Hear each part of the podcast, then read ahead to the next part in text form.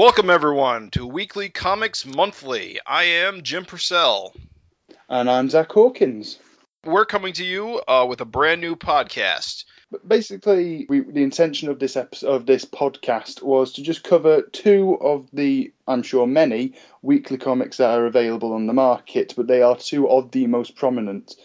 Um, first off would be the British comic 2000 AD, which has been running since 1977 and is basically a breeding ground for some of the best sci-fi in comics. Yeah, the, the, and the, uh, the, most some of the most famous creators in comics. Oh, definitely. Um, and then the second one is a English imprint of a Japanese comic called Weekly Shonen Jump. Now there are some variations from the English and the Japanese one, which I will briefly go over later on, but um, it's more inclined to action and kind of down to earth comedy series than uh, Shonen. Uh, I mean, we, um, 2000 AD is. They're two very different comics, but they're very prominent on the stands right now, particularly on the digital stands. Oh yeah, yeah. Both both both series. What they have in common is that they're both serial anthologies that come out every week. They, the stories are ongoing. They keep you invested to keep coming back week after week. Mm. Um, but they're all well, their similarities. They have similarities and they have quite a bit of difference. I think that oh, makes it very interesting to read them side by side. I, I was also kind of grateful because 2000 AD is the oldest of the two by a sizable margin. Shonen Jump's been going in Japan for a long time now, but as an English reader in its current format, it's only been around since early 2013. So it's definitely the younger of the two. Yeah. Um, originally, Shonen Jump uh, in English did come out as a print series uh, it, throughout the 2000s but at some point sales dwindled and it was canceled until finally yeah. it came back in this digital only form. When I think ultimately is the stronger for it, whereas previously in yeah. print it was stuck being monthly.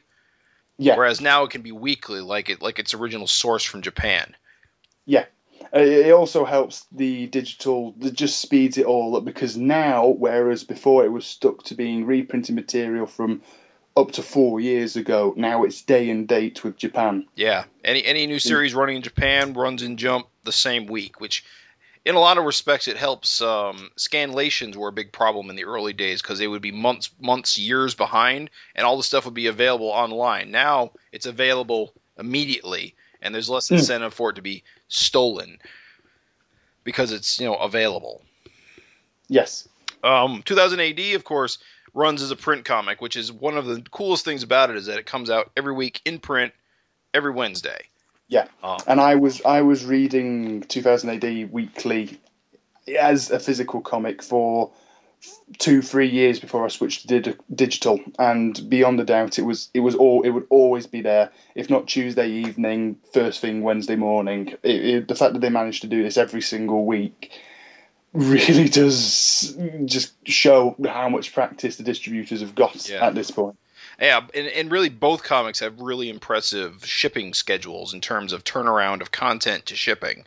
Because uh, mm. I, in in 2080, there's a bit they have a bit of a buffer to make sure they have enough content.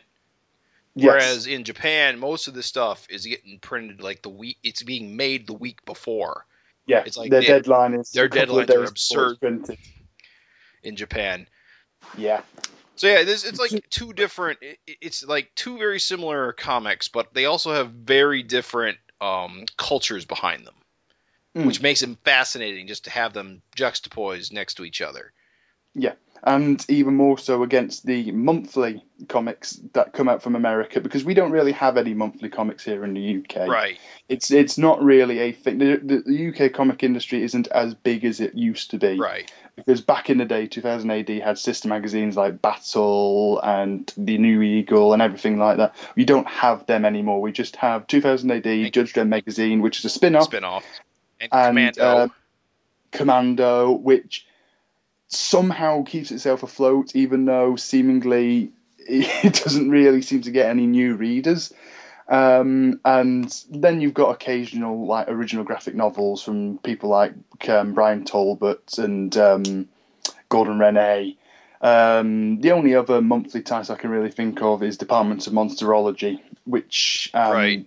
finished a while ago, but it's coming back next year, I think. Um, but other than that, it's, You have a couple not, of homegrown publishers. You have Titan. They put out oh, of course. they put out Tank Girl these days, Titan. among other things.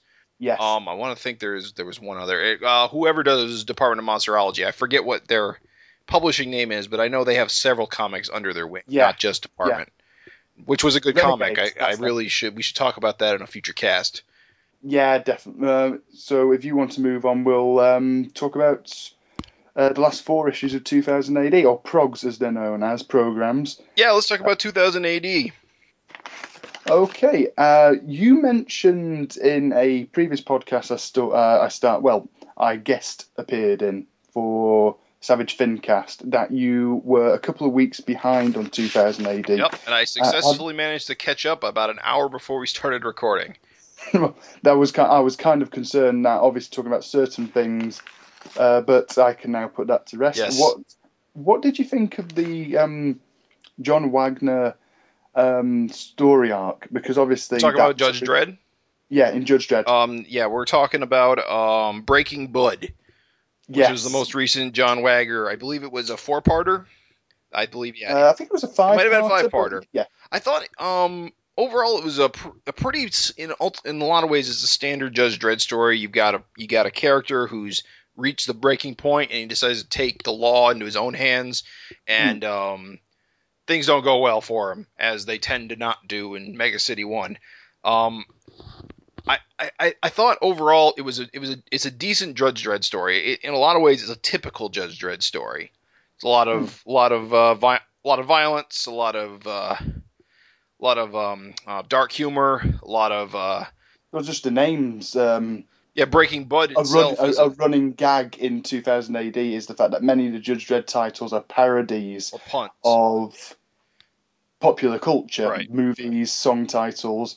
Um, obviously, this one is there's no prizes for guessing which this one's parodying, but in the past it's Americ um, it's it's parodied things like American Graffiti and um, Taxi Driver Right. amongst other things. But um, I gotta say, this one didn't have the title did not seem to have a lot to do with Breaking Bad as far as story goes, other than a father who's down on his luck looking for a way to help his family out. It, it, it's very very um, uh, loose in terms of connection there. but there's also the fact that it was a follow up to a story that was published in the magazine. That's right. I forgot. I, well, I didn't forget about that. I just forgot to bring it up. It, this is a follow up to a story that ran in the magazine last year, where I believe this this device, this wrist device that allows all these fancy things, it makes you go invisible and teleport and shoot laser blasts. And I can't remember if the fourth button did anything. Uh, oh yeah, tell the truth. It, it forces people to tell the truth. Yes, yes. This was the, found the, in the a- MacGuffin device. It was found in a pit of dead bodies post Chaos Day. And you know what's Yeah. funny? That that that point, how it ended up in that pile of dead bodies, never comes up in the story. It did. It, it was brought up in that original story that was in the magazine. I forget what it was called, but um, uh, Dead Zone. It was called Dead Zone. Okay. And um, the other, basically, this gauntlet is a device used by a future agency in an age when the judge system apparently has been discontinued, phased out phased out, or and replaced. There were three of these agents originally when the last big event in the Judge Dredd universe, which killed off a heck of a lot of the population Right. which the world lives in. Um, there, there was a passing comment by one of these agents that had survived, saying that one of them had just disappeared. So obviously he caught the, the chaos plague and got buried with the rest But in the story, it introduces a character who has decided to go native and stay in the present, which is Yes. Judge Dredd's future. I thought it was her device that was lost. No, she she had hers and her partner had theirs, and obviously in this most recent story, Breaking Bud, their two agents came back to reclaim them. Okay, so, So- there was a fourth device Yeah, there was a fourth device, which was the one that They was that they yeah, found. that was in that. I think there was actually another one, but it got destroyed. Um, I, it's been a while since I read Dead Yeah, Zone, but I do seem to remember there were a few of them in that cavern, but they only brought one back for some reason. I can't, I can't remember the entire Yeah. detail. Well, it's kind of interesting that being that this is a John Wagner story, that he's uh, teasing these uh, these future story seeds with these future agents. Yes, Like this is something that he was like wants to build slowly over time, and he's sort of introducing them and their technology through these stories. yeah, Well, it should obviously be noted that John Wagner was the original co-creator, the original writer behind Dredd. So, I, I this feels like it's going to be a long plot thread that will one day potentially pay off. pay off and might actually be a big factor in the final ever story arc. Maybe. I'm It- just it- thinking maybe it'll be a Judge Dredd mega epic where the where the Judge Dredd future fights an even further future in some kind of time conflict. Yes, I didn't think of that. Could be. Could- John Wagner, I do find to be a very unpredictable writer, so I, I look forward to that a lot. Anything really could happen with it with this with this sort of thing. And like I said, Yeah. the fact that it's John Wagner writing it makes me think it's a little bit more important. Yeah. But I think that, that's a lot of people's impression Yeah. sometimes that when John Wagner writes it, Big- Yeah, you go on. So when John Wagner writes it, it matters, and when other people write, it doesn't always matter as much. Although that's Yeah. not as true now as it used to be.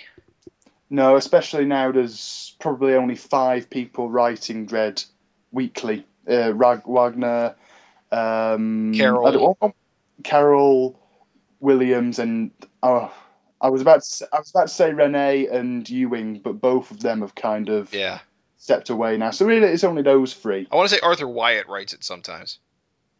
He does, but he just seems to kind of be drafted in to write the stories that are one parters, two parters Yeah. at the most. He, he's not a big, long running story out writer like Williams, Yeah. Carroll, and Ragnar are. I think it's better that there's just those three main guys doing. it. I think it helps keep things consistent. oh, yeah, definitely.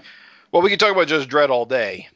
Yeah, I definitely could. So, what did you think of this latest outing of Gray Area? I am not the biggest fan of the series. No, okay. Um, I've always found it just kind of a bit, a bit. You know, we've all seen it before, um, but this last one, um, especially considering I thought the one previously was like, well, fuck, it's it's like the series just ended right. with everyone dying, but they weren't actually killed off in the massive explosion. Basically, what happened in the previous story is they took a massive load of TNT up to this massive Death Star like organism Galactus type trying to eat- eater. yeah, that try that was trying to eat Earth. They blew it up. Apparently, those aliens then can teleport you to another entity and then spit you out. So they ended up in a world like their own with this massive alien slum, but humans are part of that rather than the ones obviously. Right, it's a role reverse, reversal story where previously Yeah. they were the authority in this area called the Gray Zone, where aliens are kept to make sure they don't get out into the wider planet. Now Yes. they are in another world's gray zone, gray area. Yeah. uh, and it- it's it's that role reversal type of story. Now they're trying to convince the local authorities that this god, this world eater, is on their way to this world, and they won't believe them. I thought Yeah. this overall that um this has been a pretty good this this has been a pretty good. I, I agree with you the way the previous arc ended, having it Yeah. come back and it be this. I thought it was a really nice. Uh, Definitely, I, I thought this was a definite step in the right direction. It's definite. I, I struggle to think how the series could continue once this is Right. finished, because it feels like they're building up to killing off the um, the, the just every single god Death Star. I can't quite remember what they're called. yeah, Um, and then that will then end the series. But um, as it is, it really does feel like it's it has a finite lifespan. well, Dan doesn't feel- Abnett. He's pretty much the king of restarting a status quo when he needs to. See, since Yes, I, well, he did it with Insurrection well enough, yeah, and I really, I really liked that. That would talk about Insurrection some other time. But I think Grey Area has this series was a lot better than the previous ones. what do, you, what do you think of Mark Harrison as like the artist? I think he was a good choice for this. Um, the previous ones have been not Carl Critchlow. What was his name? Oh no, you're right. It's the guy with like the really um bulky muscle man type style. shoot, I'm blanking. Sorry. Uh, uh Richardson? I forget. Yes, yes, it was something along those lines, but I can't quite. Yeah, remember he started the he started the series. He and um, he, Yeah. he, he, he as an artist, I, I know we can't remember the name. Hopefully, the, our listeners will have some idea who we're talking about. He also started another series called the 86ers. Um, he was the initial Was it him who did he was the it initial artist, but he stopped after like two or three episode uh, uh, Ah, chapters because he, he's he's not really um consistent like over time. He's a slow artist, I guess. Yeah, But I, I think the only series he's actually done and finished is Outlier, and of course there's a sequel to that coming out this week. is there Yes, Outlier Part Two. neat? Um, But no, obviously going back to Grey Area, you, you say he started out. I do remember him starting it then out. he got replaced by a, a Garrett Lee Lee Carter, Lee Carter, right? Who I absolutely adore. Uh, so I was rather happy to see that he was doing the art on it. Um, it wasn't his best work, but it's still Lee Carter artwork. Right. So I'm, I'm very happy to see it. I'm Um, good with Lee Carter. I like him. I think his uh, figures, his actions, a little stiff because he goes for this really realistic painted style. Mm. But it's definitely better than some others. So I, I, I like it. I liked his uh, most recent Indigo Prime uh, story. Yeah, that looked Uh, especially all the weird imagery. Yeah. Yeah. And he, so he works pretty well with this series too. But bringing in Mark Harrison, who I previously primarily knew from his uh, 10 Seconders. Um, he did the first book of 10 Seconders. Yes, he did. Yeah, and I thought that was pretty good at the time. And so this is kind of more of that similar style. I think I pretty much covered all everything I had to say about Grey Area. Yeah, I mean, I, I, I, I it says here that it, it, it ended in um, uh, what what uh, 19 in prog, uh, 1931. Uh, Yes, it says it it will be back soon. Hopefully not too long. Yeah, because I can imagine this being a kind of ending, quote unquote. That would um, you Red Seas did this a lot, where it left it on a very precarious ending, went away for like three or four years, and came back, and I'm everyone still was waiting for Sinister Dexter to resume after last year. "Yeah, It's it like ran for like six weeks, ended on a cliffhanger, and has not returned yet. Yeah." The Sinister Dexter does that. It's I, I don't even know where the series is going at this point. Yeah, it's That's a different can of worms. yeah. We'll though. talk about that someday when it comes back. Yeah. Um. Okay. Oh boy, Sláine. Oh boy. Oh. What's Mm, Sláine. I, I Uh, like um um Simon Davis a lot. Yeah. this is this is it with Sláine now. I mean, the last book I really liked, but in general, Sláine is just like I, I'll see its solicitation and I'll go, oh yay, Sláine, but then I'll go Oh, Sláine.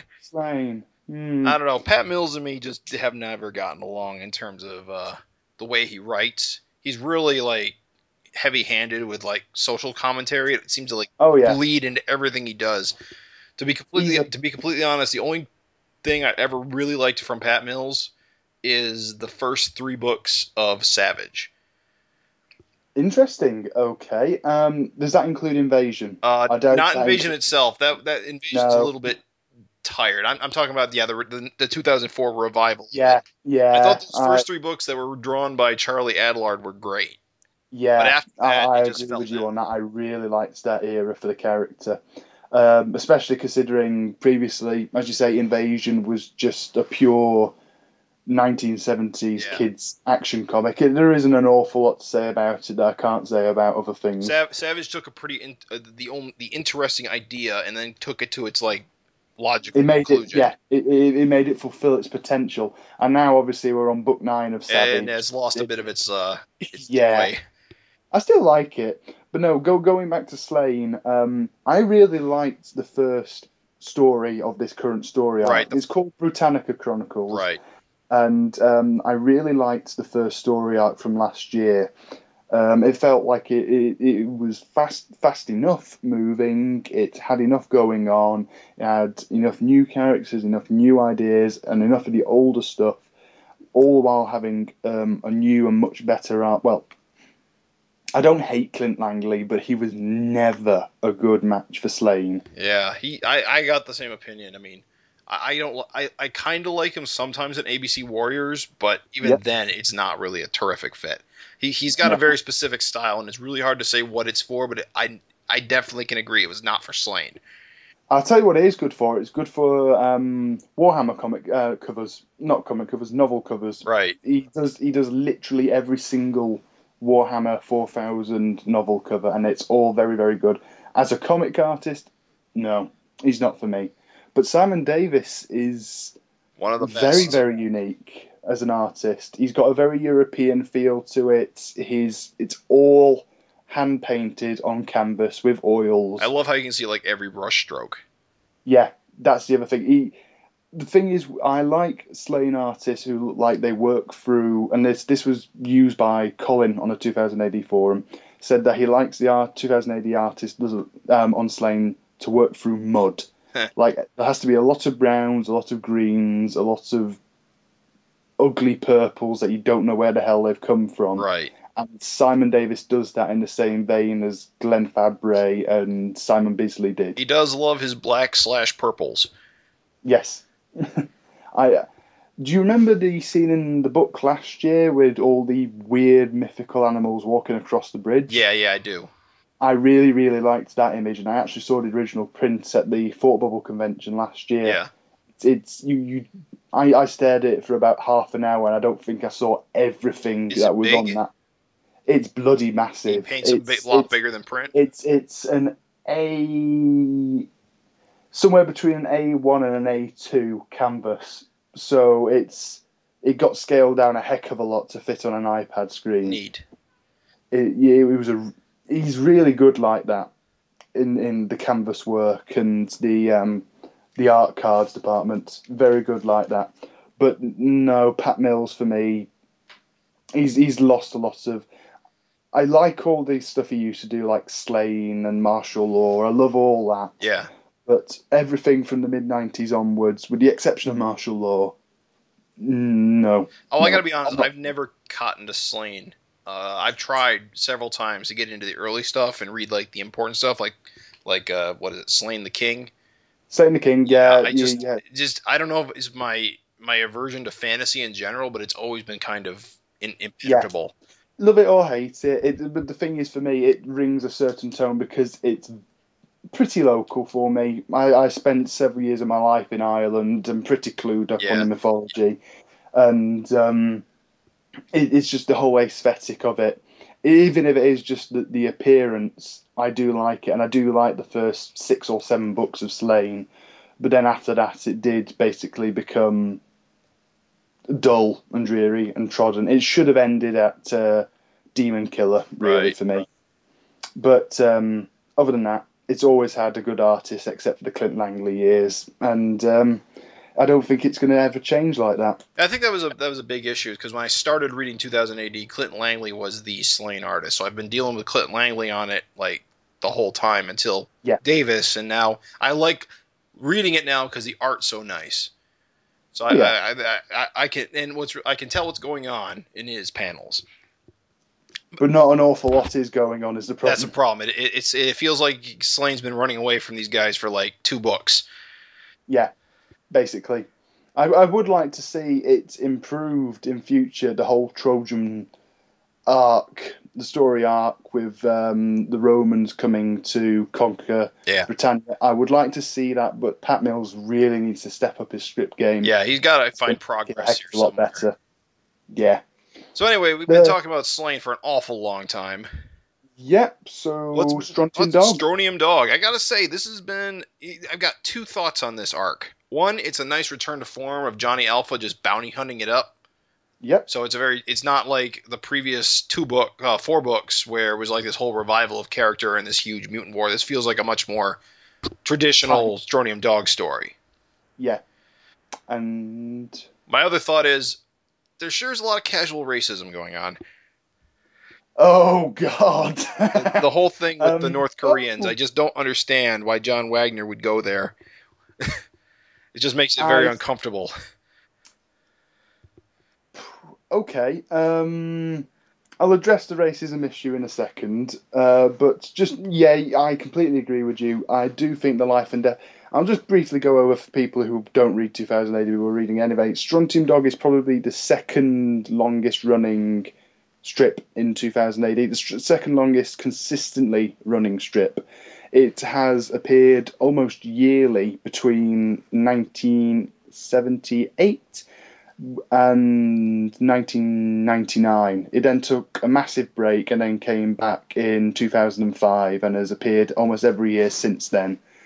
Um, it's a pretty important story, mostly because it was also co created by the same people who created Judge Dredd, which are John Wagner, Alan Grant, and Carlos Ezquerra. Um, Ezquerra has been almost a predominant artist throughout the entire thing, except for a period in time in the 90s when two different artists took over. But that's heavy spoiler area, so Yeah. won't talk about that. Um, but no, this recent strip has basically moved away from the big World War mutants versus humans story arc because the, the, the mutants lost their agenda. Most of them were imprisoned. Um, they've got no hope or future now, and basically all the normal humans in the world control the place. Not that I ever changed in the first place, but um, it's moved back to the Strontium Dog Agency, which are a group of mutants who go and get freedom by hunting um, people with huge bounties. In this particular instance, Johnny Alpha, who is the main character and one of the Strontium dogs, um, was sent to go and find a kidnapped ruler of what is effectively future North Korea. That's where the casual racism bit comes in because previously John Wagner has satirized the American campaign. Yeah, ma- many I- historically, yeah, the the uh, satirize many governments and cultures, I guess. But it seems like that was more like the old days. You know, when that thing was just more of a thing that happened all the time. Yeah, Now it just feels like an, an, a, a way out of place. Yeah, yeah. It does feel like the series moved away from that, but at the same time, the series is moving back towards territory that it used to be like. Right. So, back in the day, they had parodies of um, the American institution. Um, they even exclis- explicitly had Ronald Reagan in one story, Right. and they also had Adolf Hitler in one, where he notoriously has a sock shoved in his mouth to shut him up. Right. Um, but they satirise everything like that. They even satirise Scottish people. Oh yeah. I don't think I don't think this particular instance of Korean lifestyle was actually a satire of Korean lifestyle. I think it was taking the piss out of a very, very, very corrupt dictatorship. Oh yeah, yeah, I, I get that. It, I, it's not so much that the the corrupt dictatorship stuff was bothersome. It's more than like the naming conventions. I don't know the character. Oh, yeah, the characters, yeah. the way they were named, just Yeah. kind of felt like the kind of offensive. Yeah, you have um. Kim Jong Jing and his grandson Jing Jong Kim. yeah, basically. Yeah, that I, I will agree with you on that. Um, that did seem very stereotypical and very bad taste. Um, if they just left it at mocking the dictatorship, I wouldn't have a problem. But the the name thing was a very. I don't think Wagner is a racist Oh, no. at all. But he, that that this was a very poorly judged joke, and the fact that it's a joke that springs up throughout the entire run, yeah, yeah, it, not not the best moments in the, this current run on on Strontium Dog. Otherwise, yeah, pretty good. You know, pretty good, pretty good. Um, the artwork was, was was always fantastic. yeah. A lot of people say that modern uh, Ezquerra isn't as good as old, but I disagree. I've always thought he's always Yeah. been strong. Yeah, it's it's it's not changed so much that you can't tell Yeah. it's him, but at the same time, it's changed to fit his conversion to digital media. Yeah. I don't know if he digitally does everything or if he's only digital coloring with digital coloring assist, but uh I believe he still works on paper up to inking. He then ed- um, edits any inking he didn't like on Photoshop, and colouring is done by an assistant. yeah. But either which way, it's still lovely. Yeah, yeah, yeah, and I love Strontium Dog, so it's always glad to have it back. Um, Yeah. and it's it's good to have a little break after all the uh, heavy stuff that's been going on in Strontium Dog over the last four, three or four years. Yeah. So uh, just to just to just to conclude our 2000 AD retrospective, we got a couple of new strips in the latest issue. Um, Yeah. What did you think? Well, Absalom's back, and I love Absalom. Oh, I fucking adore Absalom. I, I mean, I I, miss, I, I. I loved uh, Gordon Rennie. He, he originally did a series called Kabbalistics Inc. And, Yeah. and Absalom is sort of a kind of a spin-off. It is a spin off. It is. Yeah. He renamed the character as he originally appeared in Kabbalistics Inc. But other than that, you just have to overlook that. And Yeah. it is. It, it even has cameo appearances from some of the characters that were in Kabbalistic. And and both series are supernatural, uh, Yeah. uh, uh, investigative type stories. Cabs, yeah, it's, Cab- it's it's yeah. Cabs was more like I guess um, what's the word for it? Uh, not X Files, probably more X Filesy, where this is more like Hill Street Blues, CSI Yeah. type detective stories. Yeah, from a British point of view, um, which obviously it draws a lot of influence from British media, Kabbalistics Inc. was Gordon Rennie's answer to League of Extraordinary Gentlemen. Ah, yes. but but it the main characters weren't predispos- uh, pre-created fictional characters. It was new characters in a world where pretty much every fantasy horror event in anything ever had happened I want to say he, was he, referenced a lot. he originally prototyped it, the idea in a in a in a one book story called um. I didn't know Remember this. Necronauts?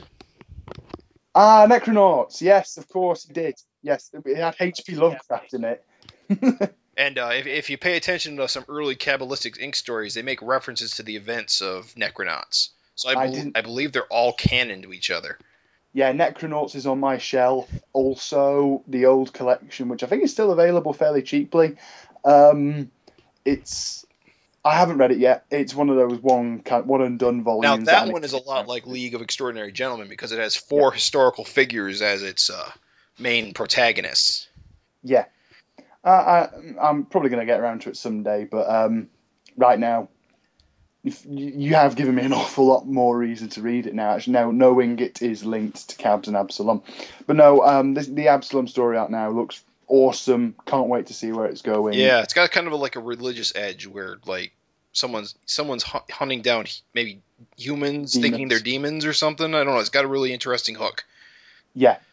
Now- and then there's helium. And there's helium, which I was I actually didn't really know was coming because I've kind of been out of the loop on new strips coming. But it's uh it's a, it's another Ian Edg, uh, Edginton ser- uh, series who Yeah. does um uh, what's it called um Brass, Brass Sun, Sun and Red Sea, Stickleback, yeah and Anthony Crucis investigates. right and it's drawn by Day, D'Israeli, which automatically makes me wonder if maybe it's tied into that the, the the multiverse he's created somehow. I'm inclined to think it will be because He tends to do the- together these guys have worked on Stickleback, Leviathan, War of the Worlds, and Scarlet Traces, which all take place in one universe. So, yeah.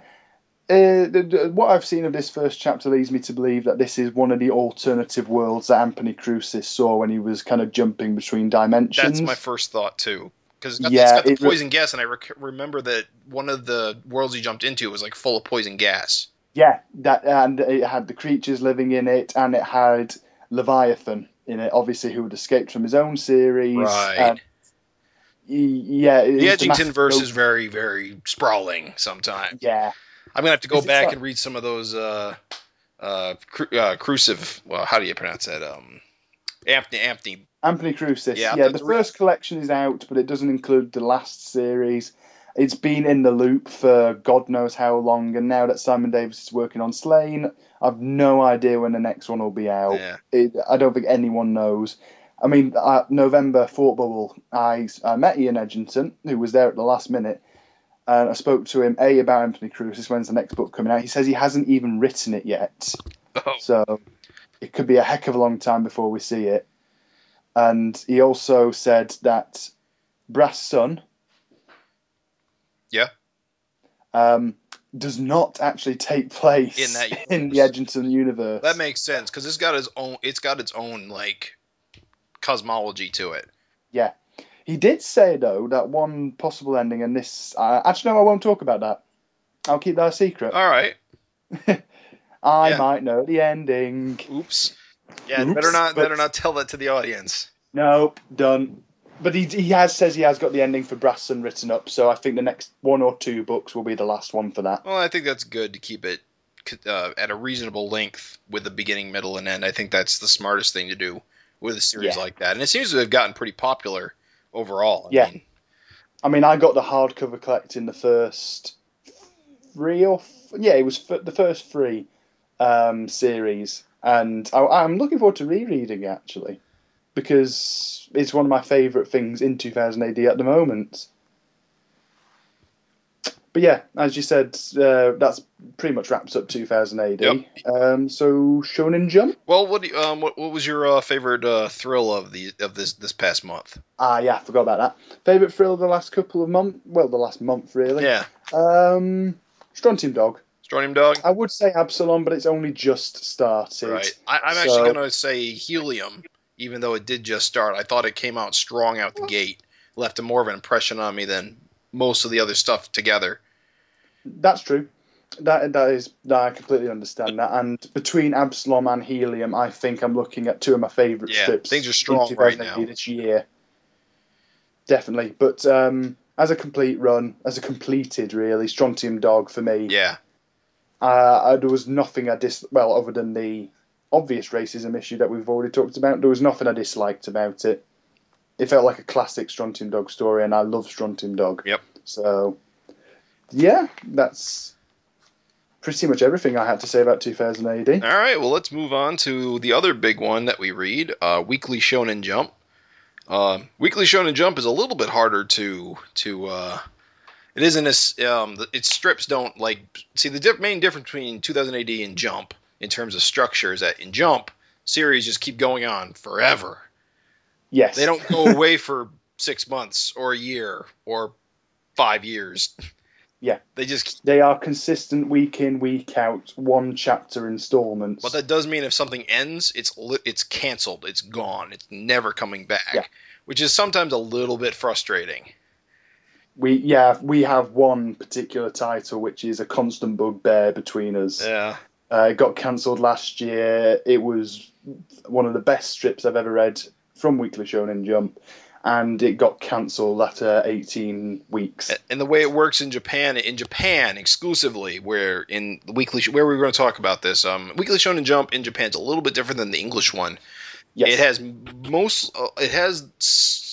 Me start over It has a lot more title. We the English Shonen Jump has half, not including the free chapter previews um, that come up every time a new series starts. Right. It has twice as many strips as the English one does, not including you know all the monthly things that get added to the English Shonen Jump from other magazines published in Japan. Yeah, yeah. Ju- uh, English Jump draws not only from Weekly Shonen Jump, but several other titles such as um, uh, Jump Jump Squared, uh, Young Jump, and V Jump.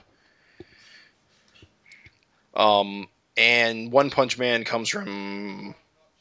On, The, Young Jump website, right, so it is on- it is related to the Young Jump magazine. Yeah, too. but it's just not part of the magazine. It's published on their website for free. Right. So with this, the last four, uh, last uh, month, the last four issues, um, it's been generally pretty good overall. Yeah, we've had two new series. Yes. Basically, as part of Shonen Jump, they show the first three chapters of every new series that's published in Japan, and Except people are allowed one. to give their say in the survey. Sorry? Except one that got passed over this time, but I hear it's not very good anyway. yeah, I, I did read the first issue, and um, it, it's pretty, pretty bad. So I'm really not bothered about that. Yeah. It, it, this isn't even like a, oh, I like it, I don't like it, but you might like it. I know your gripes um, about E-Robot. Oh yeah, E Robot was E Robot was one of the uh, new ones that came out the last round of um, n- new comics in Weekly Shonen Jump, and it was just a awful. Yeah, it, it's only um, slightly better than E Robot because the female protagonist isn't a high school t- student. It's it's pretty pretty bad. All well. Also, it's trying to be a superhero comic in the same magazine that um, publishes Hero Academia, Right.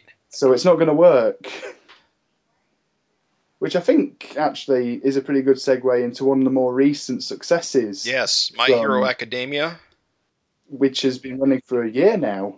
Yeah, it, it, it it's going up on what chapter forty uh seven? Yes. Forty. Yeah, that was the interesting thing. It didn't actually get an introduction because at that point they didn't have the free chapter preview system. Right.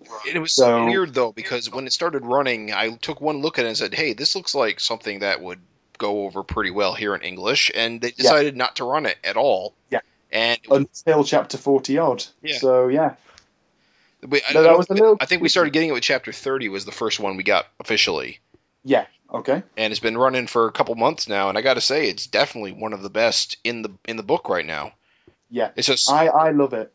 yeah, and it's for people who don't know, it's a superhero kind of universe where there's a school where they teach kids to to use their powers responsibly as superheroes. And one of the main characters, he was born without any powers, which is unusual in this world. And over a certain arc that we didn't get because it didn't get printed, he got in touch with uh, one of the premier superheroes of the world, and he's been working with him to develop his powers of his own.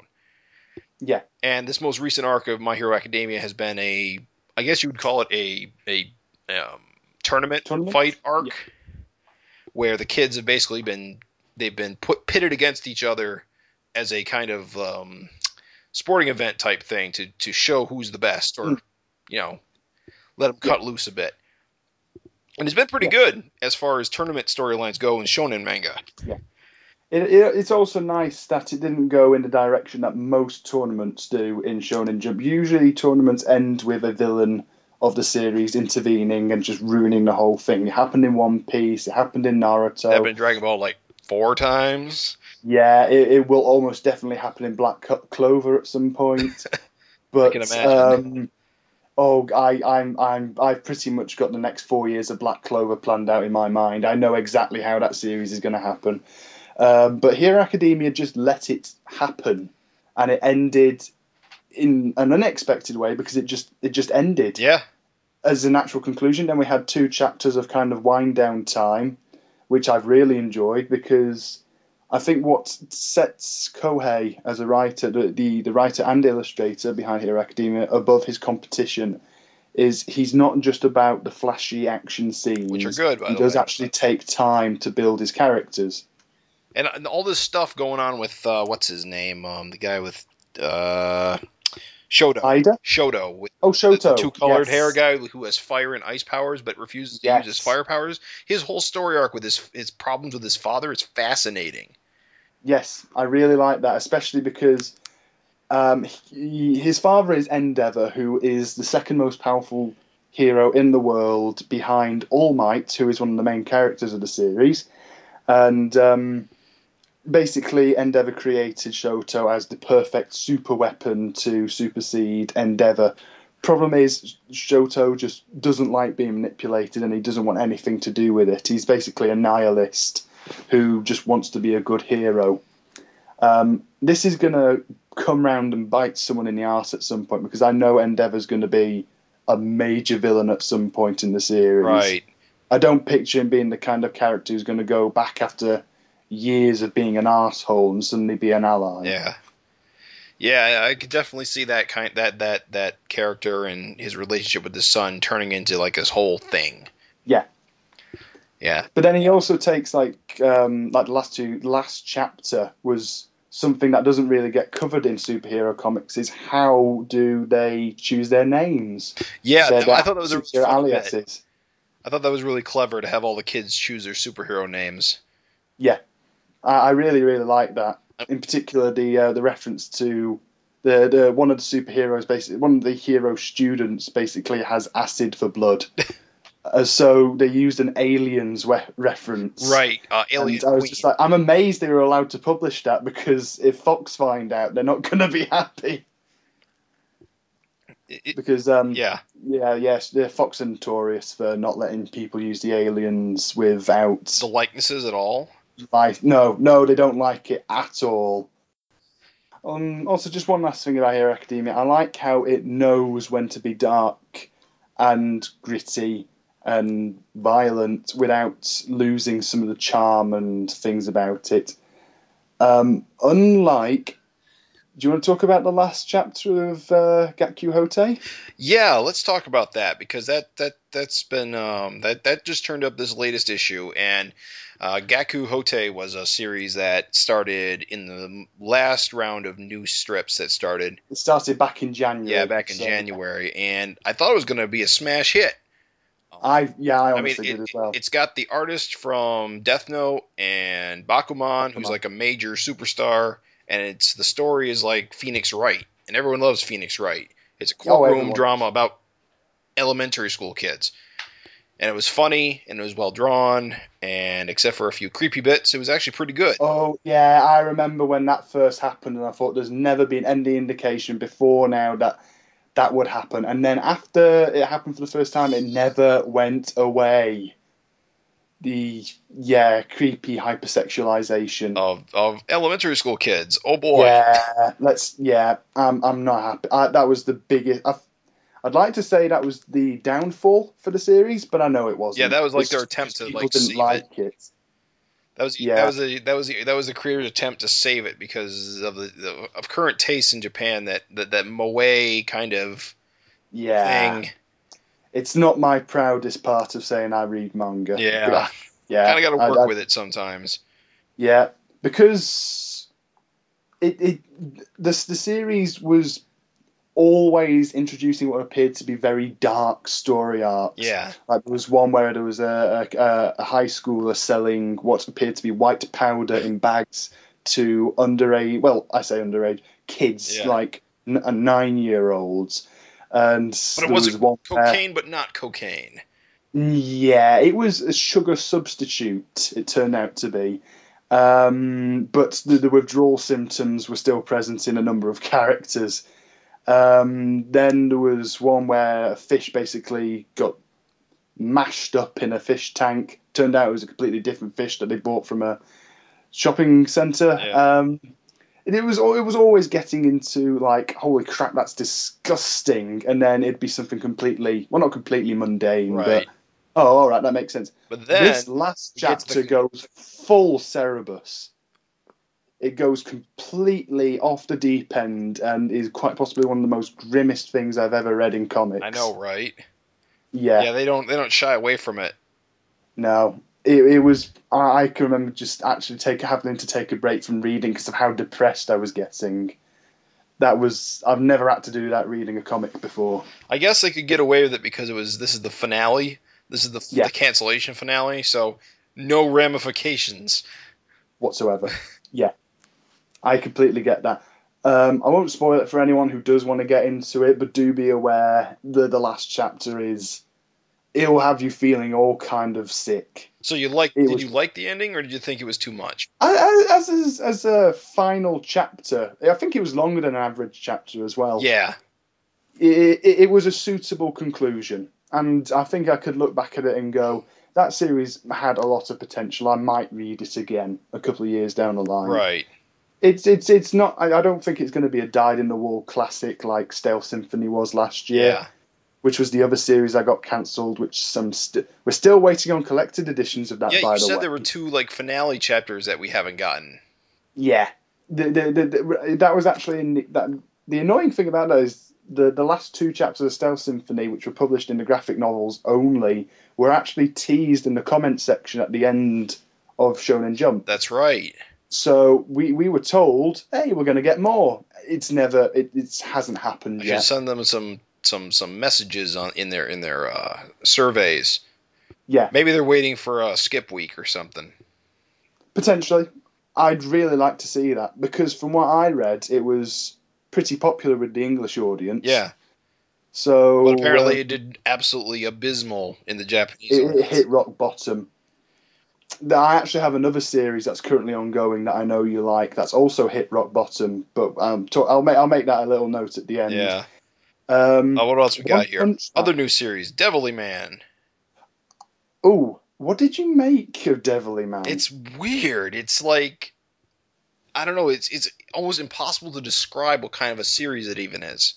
It's, like a comedy, is what it is. It's a gag series. gag. It's, called a gag series. It's um, kind of sicko, silly, silly humor with situations that would never happen. Um, but I like the dynamic between the two main characters. Yeah, it's It's about like a devil we've- from hell. This old devil character who is completely inefficient in his job of trying to scare people into selling them an all, a hell of a lot of money. Um, and then we've got this like nine-year-old kid who is the pure incarnation of evil, as are all children. But um, I really like that dynamic. I'd like to see it continue. I'd like to see it continue over the other series. Yeah, yeah. You think you like this one more than um uh Straighten Up? I don't think Straighten Up has any particular problems other than the typical shonen comedy. Right. Uh, in a high school. It's, yeah, it's in a high it's like school. it's like um it's like any a kind few of outdated sexist jokes. right. It's like a it's, It's like a sports manga is what it is. It's going to follow the same general pattern of all the sports mangas. Yeah. Problem is, I don't see either series being a success in Japan. Yeah. So either which one gets through will probably be cancelled in a couple of months anyway. Right. Because Straighten Up feels like it's trying to be Food Wars. Right, it- it- dancing. Yeah, it follows like the food Food Wars is probably the most successful uh, ver, uh type of.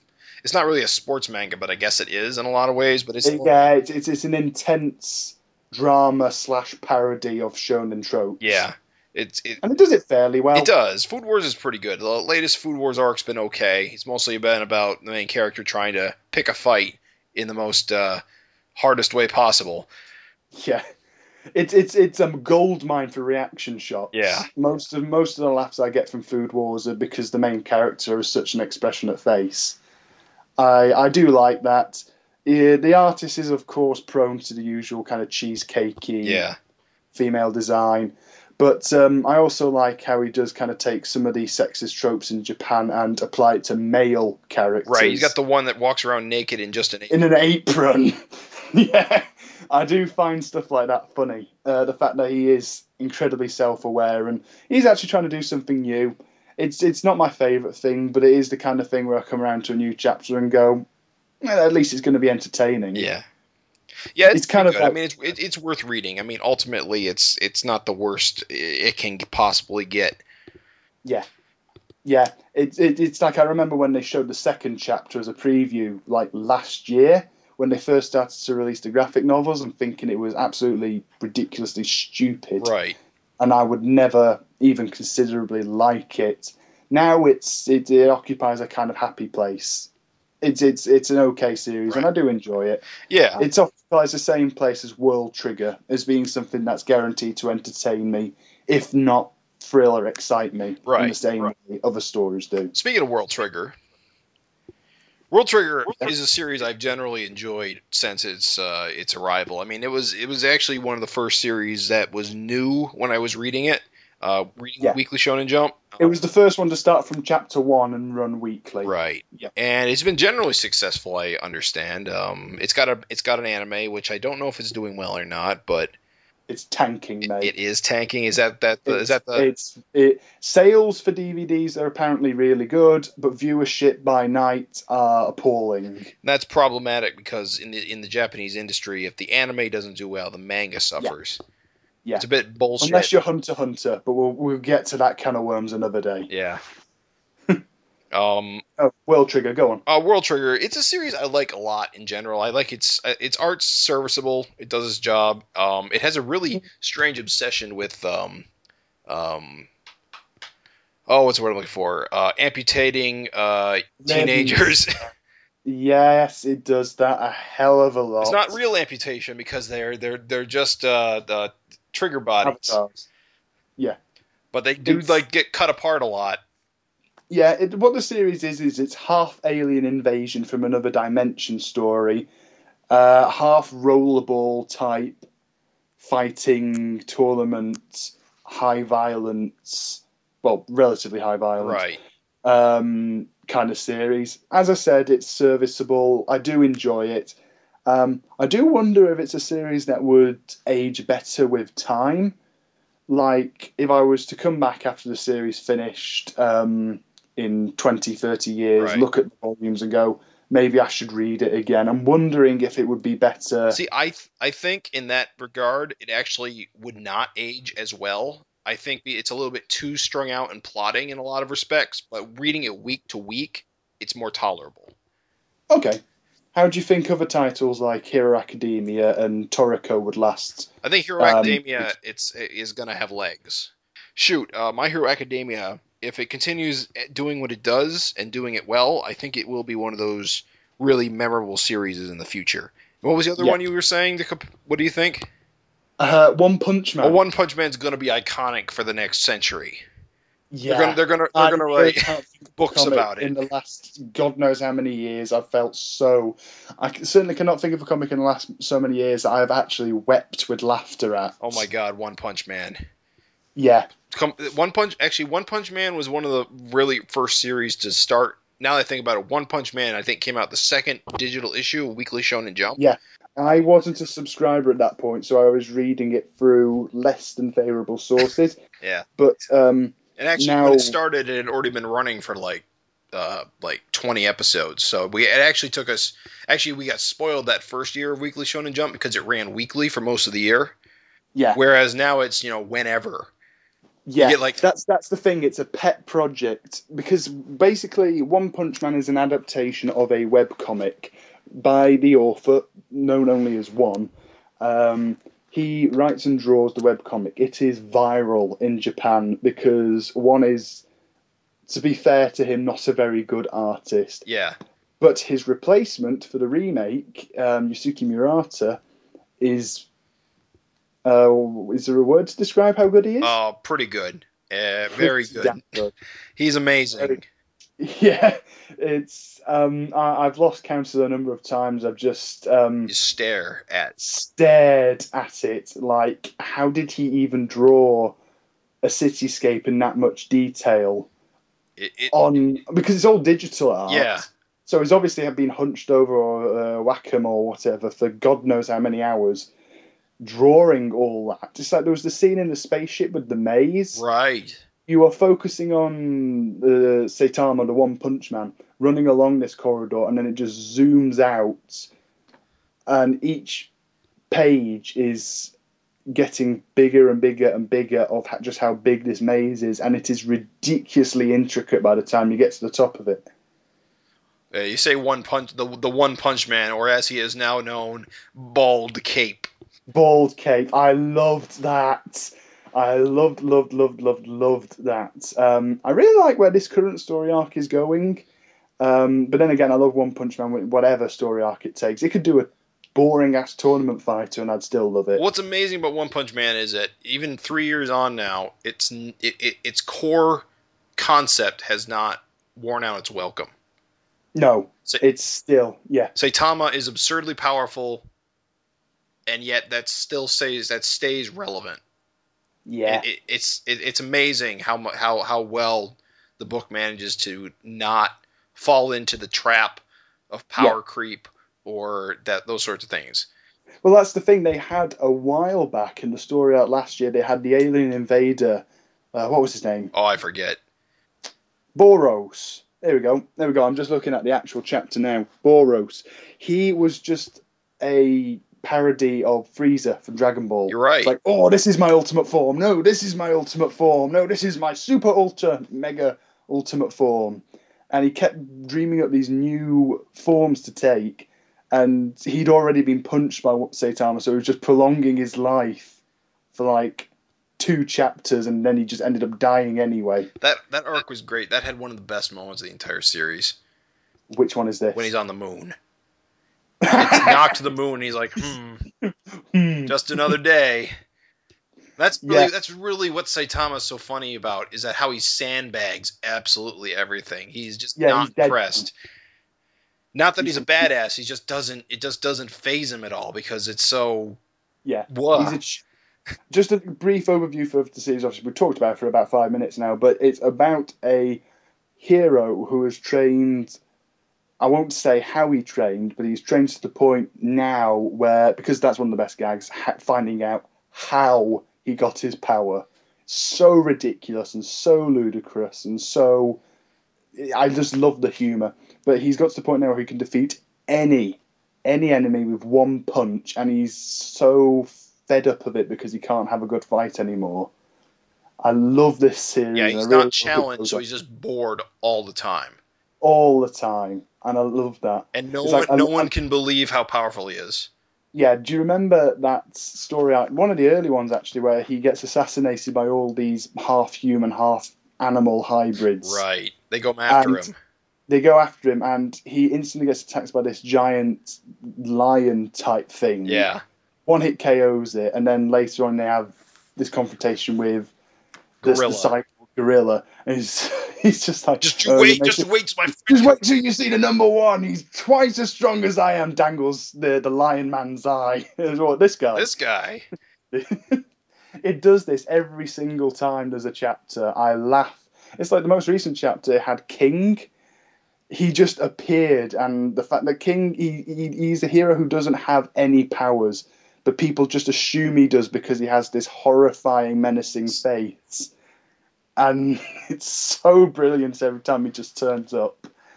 It, it's got a great set of running gags now, and every new gag, it, it it's one of my top three favorite ongoing series right now. Whether if you were to include like each series in an anthology Right. as its own title, it would be Judge Dredd, Copperhead, and One Punch Man for me as my favorite ongoing titles right now. Sounds about right. One Punch Man is definitely my top five. Might be my, Yeah. it might it might be my number one if I'm really honest with myself. I think the only thing that holds it back is that its its schedule is just so irregular. yeah, We'll go like yeah, go like six weeks without a One Punch Man, and suddenly we get three in a row. yeah, yeah. But you, but that's also the good thing because whenever we get a volume, there's always at least one bonus chapter in it. True. So that does kind of, you know, sweeten the wound a little bit. That uh, not that I get them, thanks fucking Amazon. Um, yeah, but every now and again there is a bonus chapter. Um, it's also been noted that One Punch Man is one of the few examples in Japan where there is a shared universe. So it'd be interesting to see if any of one's other webcomics get adapted. Yeah. yeah, that'd be interesting. I wasn't aware that he did other comics, so I'll have to look those up. Yeah, there, there- there's one called Mob Psycho 99, no, Mob, Mob Psycho 100, and then there was one which which is kind of like One Punch Man, but it's a parody of series like Bleach instead. Ah, Um, um, we'll talk about Bleach some other day. Yeah. I've got a heck of a lot to say about Bleach. a lot to say about Bleach. I, I just just to be brief with the recent Bleach stuff. It's okay. There's a lot of. It's meh. It feels like It's. Endgame. Yeah, well, it'll be Endgame. It'll take about two years knowing Kubo, but um, and then there was also a one shot. I can't remember exactly what it called, but it was a parody of things like Sailor Moon and you know the whole magical girl thing that's big in Japan. Right. Uh, that was absolutely fan bloody tastic, and that had a sequel chapter which was a crossover with One Punch Man. Neat. Um, uh, so that was cool. It, it was only four panels long, but it's it's still a chapter. Um, Now let's hope that One Punch Man's anime doesn't get get tank. Yeah, I doubt it will because one, it's the ninth biggest franchise in Japan right now. That's amazing when you think about it. the fact that it's only like four years old and it's already nearly on par with Attack on Titan and One Piece, that is pretty amazing. But um, yeah, it's also be the anime is also being made. But it's being made by Madhouse, which is exactly the group you want doing it. Yeah, because they also did Hunter Hunter and Hellsing. Parasyte. So Oh, they did Parasytes too. Yes, yeah, they did. Um, really liked both of those series. So we'll talk about Hunter Hunter some other day because that's a big damn bag of worms. Just briefly, because these ones don't come along often before we obviously move on to the graphic novels and stuff. Um, the two monthly titles that are published in Shonen Jump are called Blue Exorcist and Seraph of the End. They come out simultaneously together once every four issues. Because they're they're published in the monthly. Um, I want to say Young Jump. No, not Young. no Jump Square. Jump, Square, The monthly Jump Square. Yeah, Young Young Jump's the one that publishes all the proper hardcore things Okay. like Gantz and All You Need Is Kill. Oh, okay. Yeah, the- you can always tell um, a Young Jump title because it's full of a hell of a lot of bloodshed. So, yeah, but no, Blue Exorcist and Seraph of the End are from Jump Square. So Blue Exorcist decided to do the uh, bathhouse. Yeah, uh, this probably wasn't the best chapter to start talking about the series, No. was it? Really? Definitely in a in a cool down period between story arcs. Yeah. Got Um, see a little bit of nipple here though. I noticed that as well. yeah, that's don't get that weird. in. Yeah, it's pretty taboo apparently, but you have got to remember that uh, the author of Blue Exorcist is Kazue Kato, is the only female uh, writer and artist in the English Shonen Jump at the moment. I did not realize So- it was made by a woman. That's amazing. Yeah, that is. Um, I, I want to say that's a bit depressing Yeah. because of obviously some of the female designs, but at the same time, I feel that she's the one who's most at ease to do whatever she wants because Blue Exorcist is is a pretty big title in Japan. It sells very, very, very well. yeah, fairly successful. it's fairly successful. It's roughly on par with series like um, JoJo, which we'll get to in a bit. Um, but it's it seems popular enough. Whereas Seraph of the End started out pretty popular in Japan, but now it's borderline tanking. It's only picked up recently because of the anime. Is it tanking? Because I still like it a lot, especially this latest episode. I thought this one was Really? great. I thought this was the poorest episode in a long time Really? because I, I thought it really was picking up. But then this chapter just seemed to take several steps back and go in a direction that was pointless. Like they could have, it seemed to exist purely to introduce the concept of angels in the universe, Yeah, it's true. and and you could have done that a lot more concisely than sending the main character back to where he was two chapters ago.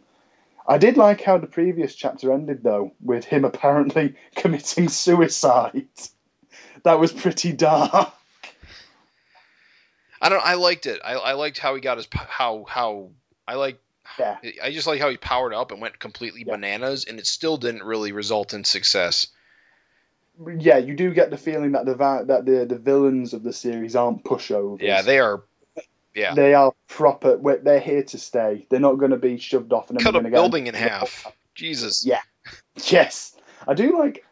If there's one problem I have with the vampires, it's that there's a huge amount of variation in design for the male vampires, not a heck of a lot for the women. That's true. The female vampires are all either uh, lollicons or Busty. typical- Yeah, yeah, yeah. Um, um, that's another. Obviously, we've talked about that already. It's. It, it also happens obviously with the, the humans. I'm I feel like the series is going in a direction where we're going to find out that the demons who have contracts with humans are shock horror evil, Yeah. and that humans humans are fighting for the wrong side. The vampires legitimately do want the best for Well, humanity. they've already explained the series. Demons are just uh, the end result of vampires that go crazy. yeah, So they are the evil of the evil, basically. I, I don't know. I like this. I still I, I like where things are Uh-huh. right now, but that's just me. I'm I'm a big fan of these. I just like how how do I even describe this The concisely? kind of persona type. yeah, story. persona. It, it's very pers- it's it's yeah, it's very persona Shin Megami Tensei, um, Yeah. demon summoning type stuff that I really Devil enjoy. May Cry type. Devil May Cry, actually, I didn't think of that before. That's a fairly good comparison. Yeah, a little bit. I haven't played any of the Devil May Cry games, unfortunately, so I can't draw a direct comparison. Uh, no, but you see, I've I've read the comics uh, span out from it, so I haven't read the played the games either. Mm. But I'm fairly clued up on it.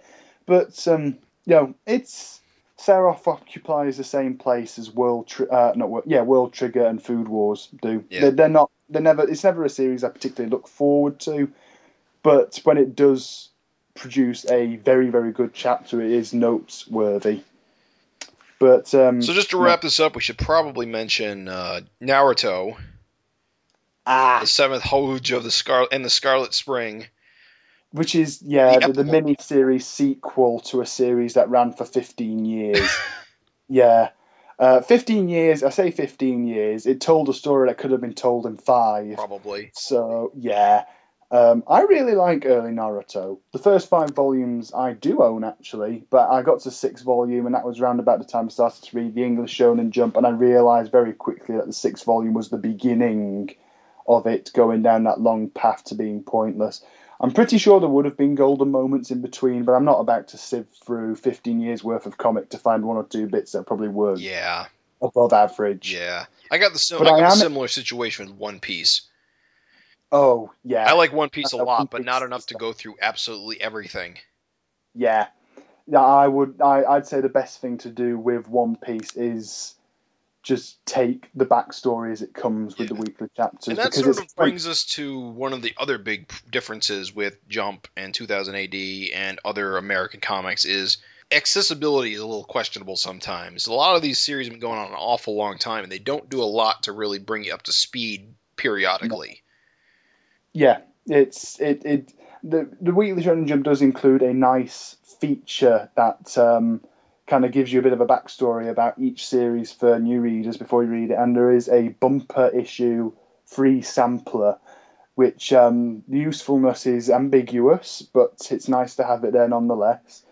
Um, but no, the, the, the thing is with some series, it's best just to throw yourself in, like I recently did with Groo and Usagi Yojimbo and Savage Dragon. Um, it is best just to throw yourself straight in. And for series like Bleach, One Piece, um, Naruto, and to a lesser degree Toriko, it's best to just do that. Yeah. Newer series like One Punch Man, World Trigger, um, Assassination. Cl- well, that's not any jump, is it? No, We'll unfortunately. talk about Assassination Classroom another day. But um, that it's years. There is the potential to go back and read the newer material. That's true. And you know, I, I've always had the experience of jumping right in and getting just taking it as it come works just fine. A lot of people get scared of that in comics, and it's unfortunate. I mean, I, I mean, I jumped into Savage Dragon midstream. I jumped into Judge Dredd midstream. I jumped into all these midstream, and after Yeah. about three months, you're pretty much up to speed, Yeah, except for. Naruto, which I Ah, jumped yeah. into, and I literally read the all the way to the conclusion, and still had no idea what was going on. pretty much. pretty much. But then again, uh, the next issue, I think World Trigger is back. It's been off for a week because the creator is currently ill. Right. One, One Piece is off next week, though. One Piece is off next week after that bloody cliffhanger. I'm nah. Oh, we But, didn't even uh, talk about One Piece. Uh, hopefully, it looks like Dressrosa's finally starting to wind down. Yeah. I get the feeling the next one is going to be one of those chapters that One Piece does every now and again, where massive build up and there's just a comedy ending where Luffy's literally going to turn around and just punch Doflamingo and that's it. Well, that's what Bam. everyone keeps saying. He's got to beat him in one punch, or they're all dead. Yeah. I do like how Doflamingo has been held as a, ca- a villain because he, I, I don't know how far you've got with a previous reading of the re- previous material, but Doflamingo was just kind of one of those characters who just turn up and you had the feeling he had this massive criminal organization and this island off in the distance where he was organizing it all. And now that's all kind of come to an end. One of the big story arcs in One Piece has come to an end Really? You, you're kind of going, well, what's what's there left now, other than the fact that obviously Doflamingo had these big, powerful pirate benefactors. Right. That's sort of the impression That, that's I where got. Is it's he's gonna like going now on. he's like small fruit. Well, he's big fruit, but he's like the bottom rung to like this other climbing they've got to make.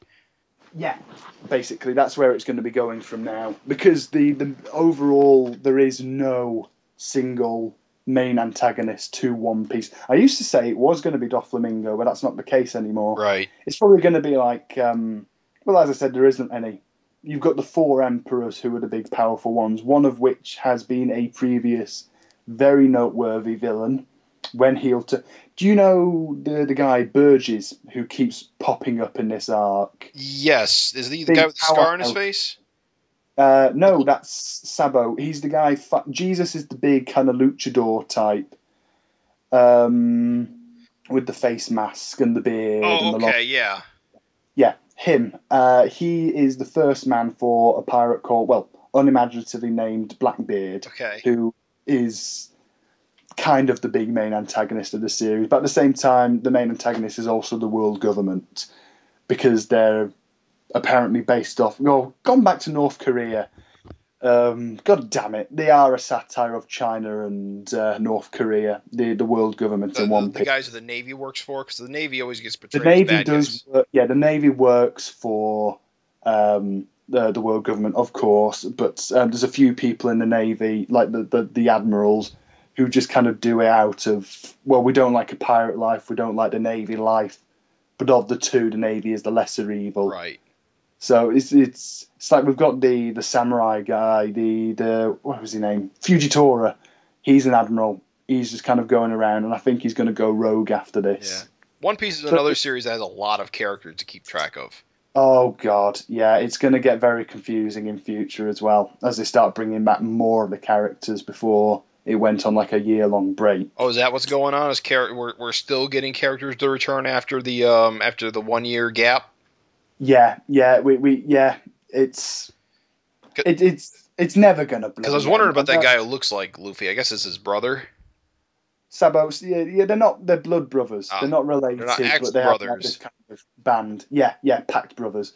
But um, I I I don't know. I, I think Dressrosa has gone on a little too long. It's been but going on I'm, since I started, and that was two years ago, three years yeah, ago. it's it's. But I have actually looked since, and I think it. I don't know the specific chapter counts, but it is the single longest story arc in One Piece by about twofold. Huh. So it's twice, it's twice as long as any other arc, um, with the exception of the war arc. Well, it, it's kind of had like two pieces. First, it had the Coliseum stuff, and now it's kind of into the actual conflict stuff. Yeah.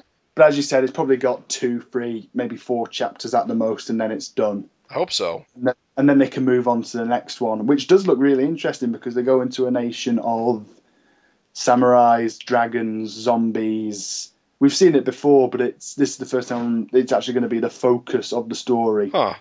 and it's it's it seems like one of the cooler settings in the universe. So I'm really looking forward to that. Uh, did you, by any chance, read the Knights of the Zodiac uh, Jump Back? Now, of all the jump backs so far, I've pretty much read all of them. This was the only one so far I've not read. Um, it's typically 80s, typically old school, but at the same time, I'm kind of compelled to see where it went. I don't think it was complete trash. So I thought you said you didn't read it. No, I did read it. Oh. I did read. Oh, you mean of them? You didn't think it was complete trash? Yeah, yeah, yeah. It's it's like we did the jump back for that vampire high school. Yeah, that was kind of not very good. that was pretty damn awful. Of these, um, Knights of the Zodiac, I think is definitely the one I'd like to see. I'd, I'd like to pick up the collected editions. Yeah. basically, I would like to read it. It does Oh, seem yeah, like well- it has an interesting universe. Yeah, I mean, um, I, I kind of like it because, like you said, it's got that '80s vibe. It's got the violence. It's got like the weird obsession with mythology. Yeah, it's got post Fist of the North Star violence. Definitely. like a lot of people having their heads punched off. Um, all I will say, um, Claymore was pretty good as John. Uh, you should go and read all of Claymore. I probably Uh, should. th- Yeah, I know you said you're not keen on fantasy. It's more along the lines of Berserk and Vinland Saga. Right, that's the impression I got. I Yeah. do like Vinland Saga a lot. Yeah, I would definitely recommend you go and read the rest of Claymore, or at least read a little bit more of it and see whether you like the rest of it. Because it has a very, it's one of my favourites to come out of the Jump Comics line. I absolutely love it. Yeah, I gotta agree. Knights of the Zodiac looks pretty good. I ac- I actually only skimmed it because I was in a hurry, but uh, All right. just on the skim, it looked like pretty interesting stuff. I'm gonna go back and read it. Yeah. So that's about it. I mean, uh, we've read Sure. all of them. Although I guess uh, we should uh, do a quick check. Uh, Nisekoi, still shit. I'm not even bothering reading it anymore. Still shit. Literally, I, it's I, I don't even count it anymore. When I talk about stuff I like in Shonen Jump, I forget Nisekoi's even there. Oh my god, it's one. Oh my god. I mean, there are bad comics, Series. bad series. There's bad comics and then there's bad popular comics, Yeah. which is what Nisekoi is. Luckily, it has, as I found out recently, drops out of the top 10, so there's a possibility it will get axed. if uh, hopefully someone will read our prayers because it is Yeah. not very good. So anyway, that's Weekly Shonen Jump. What did you like? What do you think was uh, your favorite of this last month? One Punch Man. Yeah, unfortunately, I got to give it to One Punch Man as well. It just kind of blows Yeah. everything else out of the water. Yeah, yeah, I, I would. Close, well, I wouldn't say close runner up because One Punch Man is so ungodly good. Yeah, It's unfair to compare it to the other titles. If I was to give it to a runner up, it would be a very close, possible equal tie between Hero Academia and Toriko. Even though Toriko. that's right. We didn't talk about Toriko. We could talk about Toriko some other time. Yeah, we'll talk more about Toriko another time. There's a lot to talk about in Toriko that we should probably. Especially considering that that not an awful lot's happened this last month. No. But the direction it's going in next month looks like there'll be a heck of a lot more to talk about. Yeah. So yeah, I think I'm going to give it to um, other than One Punch Man. I'm going to give it to I'm going to give it to My Hero Academia myself. Yeah. I think that's a really good place right now. It's really got a lot of stuff building right now, a lot of stuff cooking. Yeah. I'm looking forward to where that um, anti-hero villain's going. Yeah. That Stein guy. Uh, I, I really want to see the rest of his story arc. Uh, this is it when you can say there's plenty of characters you want to see their story arcs of. It's a it's a win-win series. It is. Doesn't seem like it's overly burdened with a lot of main characters like some series, but it's early days yet, Yeah. so we'll see. Right. Should we talk briefly about any kind of graphic novel series you're reading? Yeah, over the Uh, last month, I've actually had an opportunity to read a bunch of stuff. I um, um, there was a humble bundle, uh, which is a way to get a bunch of usually video games, but they also do a book bundle. Uh, they did a whole bunch of graphic novels from IDW and uh, uh, shit, um, Top Shelf, which I believe is owned by IDW Top now. Shelf. Yes, yes. Um, they did a whole bundle for stuff, and what came in that bundle was basically all the League of Extraordinary Gentlemen volumes that DC Mm. didn't publish, as Yes. well as a bunch of um, um, uh, shit that that crime noir series. Uh, Darwyn Cooke does it. Pete, uh, the, it's something Parker. Yeah, Parker. It's just Parker. Parker, isn't it? It is just Parker, and a bunch of other stuff like March Volume Two, which I haven't read yet, which I really should Yeah. read. Anyway, so last week I took the opportunity to reread all of League of Extraordinary Gentlemen Century, which I Okay. I bought when it came out. They came out in individual volumes uh, over the Hmm. last few years, and I liked it at the time. Overall, a lot of people had a lot of complaints about the series, Yeah. but reading it all at once, I think it reads a lot better. Yeah, I agree with that. Generally, on the whole, I like League of Extraordinary Gentlemen. It's it's not my favorite comic. It's not my favorite Alan Moore comic. It's not my favorite Kevin O'Neill comic, but it is something that I consistently rely on to entertain. And the fact that it doesn't outlive its welcome, like each volume is maximum hundred pages. Right. It is not, it, and they're all more or less self-contained stories. It's only the first two ones set during the Victorian era, which I think is the iconic one. Right. Um, I think that's what a lot of people can't quite get over is the, how it starts out as like this Victorian team up comic, and that's kind of what people want. But the Yeah. Centuries stories kind of got away from that to do its Yeah. own thing. Yeah. Uh, have you read the um, Nemo spin-off? read them all. I, I will say I enjoyed all the Nemo books slightly I more than the them. Century books. Definitely. I, I consider the Nemo um, novels to be the better follow-ups, mostly because they're self-contained, also because it gives a much-needed unsexualized female lead character. I kind of like them because they're more of an adventure type story, Yes. like the original Yeah. League volumes, where Century was more, more not that. I loved Heart of Ice because it was basically um, Mountains of Madness Yes. with Captain Nemo in it. Yes. So th- there's nothing I'm not going to dislike there. I, I really like River of. Ghosts. I really like how it wound up coming to an end, and I really Yeah. like the Hugo Hercules character. I thought he was great. Oh yes, yes, yeah, it's- yeah. I, I liked everything about the Nemo ones. Um, it does feel like though that um, River of Ghosts is the last installment in League of Extraordinary Gentlemen. He seems to have moved. Alan Moore seems to have moved away from that and instead wants to build on his Neonomicon. Okay. com- That's interesting. So- I kind of got the impression he had something, one more up his sleeve, maybe, but I guess I don't know where I got that impression from. No, no, no. You could no. You could be right. It's just I haven't seen at the end of every previous League of Extraordinary Gentlemen story. There's been um I don't know what the words for them are. It's not an epilogue. It's not like a a. There's been something to insinuate that there would be a second book. Ah, I see what you're saying. I didn't pick up on anything at the end of this one, so that could have just been It does me. seem like a lot has been wrapped up. Yeah, I, I really can't see there being any more in the foreseeable future because instead he's he's said he's got a shit ton of ideas for Neonomicon. What's Neonomicon? Um, it's it's a H.P. Lovecraft series. It's an Alan Moore H.P. Lovecraft series. Okay. So, um, It hasn't come out yet, or it's what he's working on right now. the the first series came out back in 2012, I think. Did it? And he's, on, and he's only just started to release the sequel. I can't remember what it's called. I haven't been picking it up, but there's one or two chapters into it, or uh, one or two issues into it already. Um, someone on the 2000 AD forum said they were picking it up, so I'd have to go and chase that up. But I'll need to um, dig it up myself if that's what he's primarily working on right now. yeah, I've not read it myself, other than apparently the first one was based on Dagon, the H.P. Lovecraft story Dagon. I don't know if you've ever read much HPL. I haven't, unfortunately. I've tried. No, no. Um, in which case, it might not be everyone's cup of tea, but um, it seems interesting to me.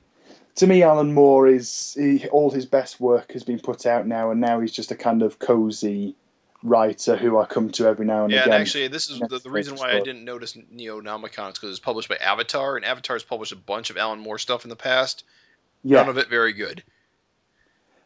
I yeah, I will grant you that he actually published an autobiography. Well, no, he published a biography that Avatar put out, and basically there's an entire chapter where he just absolutely shreds the Avatar um, managers and distributors and the way it works. Um, Avatar seems to be a pretty backwater company as far as I'm concerned. I think their only big writer at the moment is Alan Moore. Oh no, Garth Ennis. No, they got Garth they got Ennis. Ennis and Miller's done stuff through them, and I want yeah Ennis and Miller have both done, and uh, Yeah, I don't talk about Miller. and Ellis. Yes. Oh, Ellis. Yeah, they they've published. It's, it's a really weird number of high profile people that they've published in the past. But it's all been some of their lesser work. Right. Literally, the only title from them that I can remember is Garth Ennis War Stories, and that's only because I do like Garth Ennis War Stories. That's I I, I wasn't even aware of Neonomicon until a couple of weeks ago. Right. So, well, ha- ha- despite the fact it's coming from Alan Moore, I'm amazed that he I, it slipped under my radar for so many years. Huh. I'll have to look it up myself. So other than that, I've also had the opportunity to read um for the first time uh, JoJo's Bizarre Adventure. Yay! Uh, the, the the second arc, Battle um, Tendency. yes. which uh, features the grandson of the original JoJo who was in uh, Phantom Blood. yes. Um, I'm gonna be honest. I kind of came into JoJo a little bit backwards. I started watching the anime as it was coming out. I re- watched the. I basically watched all of Phantom Blood in anime form, and then I watched the Yeah. first episode of Battle Tendency, and then I stopped because I went because that then the the digital graphic novels of the comics started the manga started coming out. So I bought Yeah. all the Phantom Blood manga, read that, said, "Huh, this is pretty good." And I Hmm. actively decided to stop watching the anime because I just wanted to read the manga version. source material. So now yeah, that I'm into Battle Tena- uh, Tendency, I don't know why I keep saying Battle Tenacity. Yeah. I got into Battle Tendency. I'm finally reading JoJo that I have not seen before, yeah. and it's pretty good. Have you finished the first volume? I finished uh, all that's available right now. Okay. I'm all the okay. way up to uh, it's, it's volume four of the entire series. Yeah, it is. Um, uh, I'm a big, big, big JoJo fan, which is saying a lot considering I didn't even know it existed until last year. um, but um, I'm currently picking up the physical volumes. Yeah, they're coming out a bit slower. We're digital's a bit further ahead. Yeah, yeah it, you're on the first volume of part two. I'm currently only on the second volume of part one. Gotcha. Um, what I have found with part one is whereas I originally kind of put it aside as being the lesser part of the entire saga, I've found I've liked a lot more about it this time around than I did the first time. I liken it to Captain Kronos Vampire Hunter, the old Hammer horror movie. Yeah, it's very Hammer horror. I, I think when I make a comparison to people that I know, I say it's a lot like like Castlevania. yes, yeah. It's got that definitely Hammer horror going on. But then it's also like um, Knights of the Zodiac, very, very 80s, Very 80s. Very post Fist of the North Star, Shonen Jump. It, because it was published in Shonen Jump between 1987 and 2004, now it's published in another magazine by Shueisha. But um, that's it. It base is one of the longest running comics in Japan right now right. and it's it's been a massive thing there ever since it came out. So it's it's a it's completely baffling that such a popular series has only just become a hit in in in the West in the last twelve months. Yeah, it, is. See, they initially made an attempt to push it back in early 2000s with a couple of video games, and uh, they, Yeah. they they skipped straight ahead to uh, to part three. part three, and it didn't do well. no, But people have been saying for years, all it takes is is like some hook, and it's gonna be a hit. And this time, it had the anime to push it. yeah, and now it's a three hit. yeah. The part three anime um, has a few advantages over the part one and two because the production values went up, the animation's a lot better, it has a lot more room. Like each episode covers one story arc in part three, um, unless it's like a six or eight part story arc, in which case it'll be like two episodes. Right. But um, they, they, they are on the last, the most recent episode I think was the third to last, the one that came out on Friday. It's getting close to the end of the arc. It's getting close to the end, um, which is a little bit kind of like it might actually be the penultimate one because from what I remember of part three, there's not enough left to fill out two episodes. So it almost the next one will That sounds like really condensed. no. It, the, the last the last story arc of part three is ridiculously fast paced. Ah, Like even though it's 17 chapters long, it flicks through so quickly. You could probably get through. It'll be when it comes out in English again because these hardcovers and the digital editions now are omnibus editions. Right. Um, it will be collected in a single volume, and you'd probably be able to read it because of how fast. It is. Seriously. in like the part a- three that everyone so was like crazy about fits into only one of these volumes. These the, the, the, omnibus volumes. No, no, no. The, the final Oh, seven, the final 17 chapters. of part oh, okay. I thought it was longer. I thought I was Oh, confused. Yeah, yeah. Part three is ten volumes long in these omnibus editions. Oh, editions. that's quite long. ten, 10 volumes, yeah. Whereas obviously part one was only three. Part four, will, part two will only be four.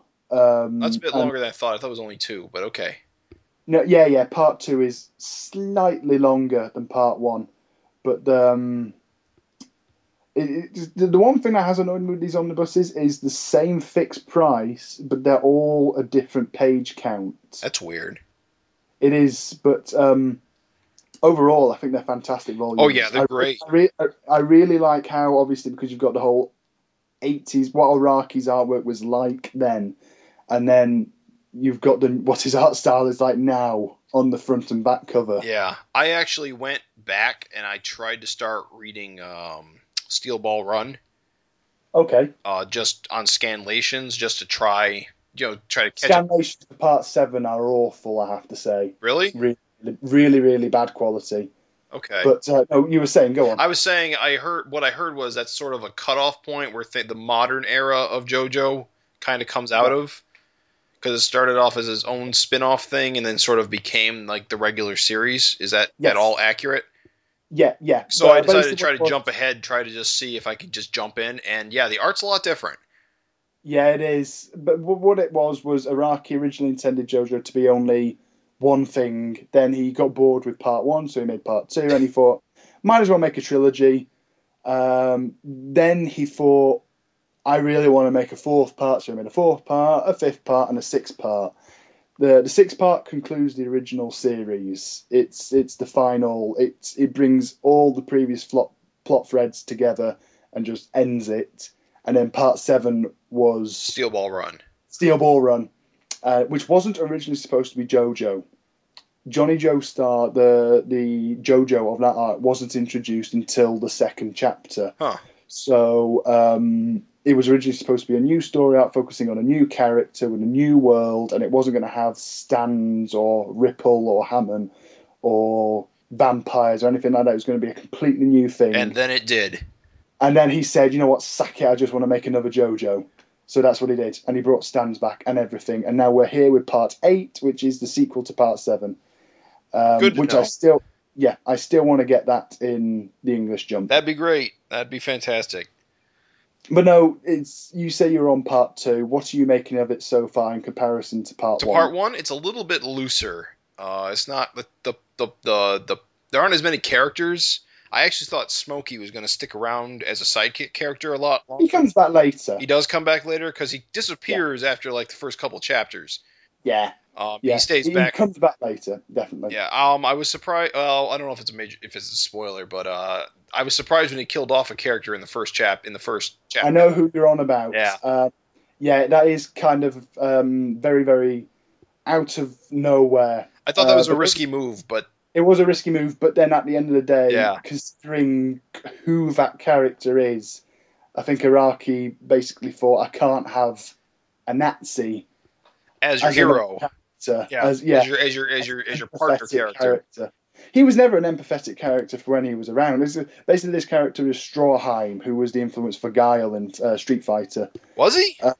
Oh, he was. I did. Yeah. Oh, he had the flat top. I see that now. I guess He that- flat top, the muscles, and basically, the obviously Guile was a massive pro-American type Right. character. I guess that was the kind exact of the influence. opposite. Yeah. Now it makes a lot more sense because it makes sense that, because this JoJo would have happened way before Street Fighter Two came. Uh, Street Yeah. Fighter Two came around. Yeah. Um, but um, yeah, so there's another three volumes of part two after that. I'm still on the second volume of part one. Part three, which I got, Amazon are fecking losing everything. They- They're, they're losing my. Yeah. at this rate, Amazon UK.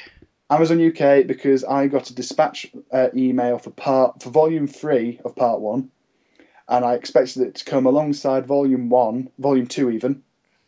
And when I opened up the parcel, thinking this is a bit small, it only had volume two.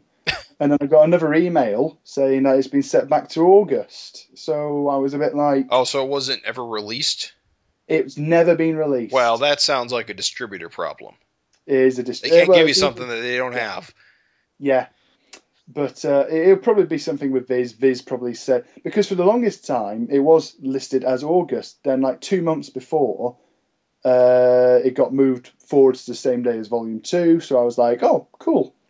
Um, but no, never Never materialized. materialized. Well, that's unfortunate.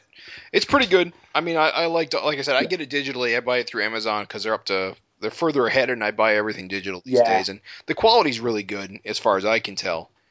Oh. What, what do you think about it as like an expanded kind of thing? Because obviously it, it does have characters coming back from Part One. Yeah, I actually think it works really good as like a generational story. I think they they, they structure he, he if he if he just decided to kill his character and start a second generation just on a whim, I think he did it Yeah. really well. Yeah, because th- there was at least three, four characters who came back from part one, so it did feel like a sequel. Yeah. It did feel like And they're all aged. I mean, it's all they're all like they're not in their prime. Yeah. You can totally tell. Yeah. It's not like he, yeah. Well, Straizo's kind of cheated, didn't he? Because he put the vampire mask on. Oh yeah, I forgot about that Yeah. part. Yeah, he yeah he he becomes a vampire. I thought that was an interesting twist on a character we met in part one that decided to do a heel turn. Yeah. Um, Um, but then obviously they decided to up the game from just normal vampires. yeah, that's I also like that. Is that th- this guy gets set up as oh this is the villain of the arc. Oh no, he's not. Yeah, you've got this whole other group of even more powerful. And oh this guy's the Super villain the arc. vampires. Nope, he's not the villain of the arc either. Yeah.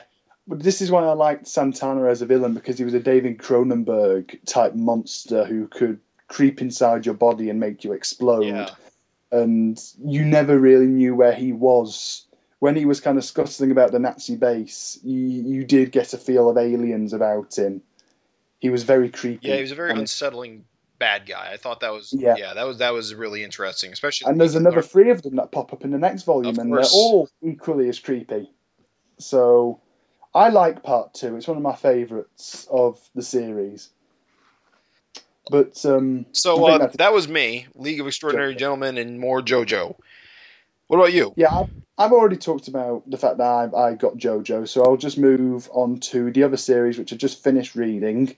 Is Charley's War? Ah, Charley's War. Uh, Maybe maybe the only other Pat Mills work I actually like. Yeah, it's funny. We should talk about Pat Mills again. Um, I really loved this. I loved it. Loved uh, it, because I don't know what it's like in America um, with the um, how the the British side was depicted during the war. Yeah. Here in the UK, there's a real sense of everybody read about it in school. Everybody knew it was. First World War doesn't get a lot of coverage in the U.S. To be Mm. completely honest, there? we're more World War II oriented when we talk about war history. media.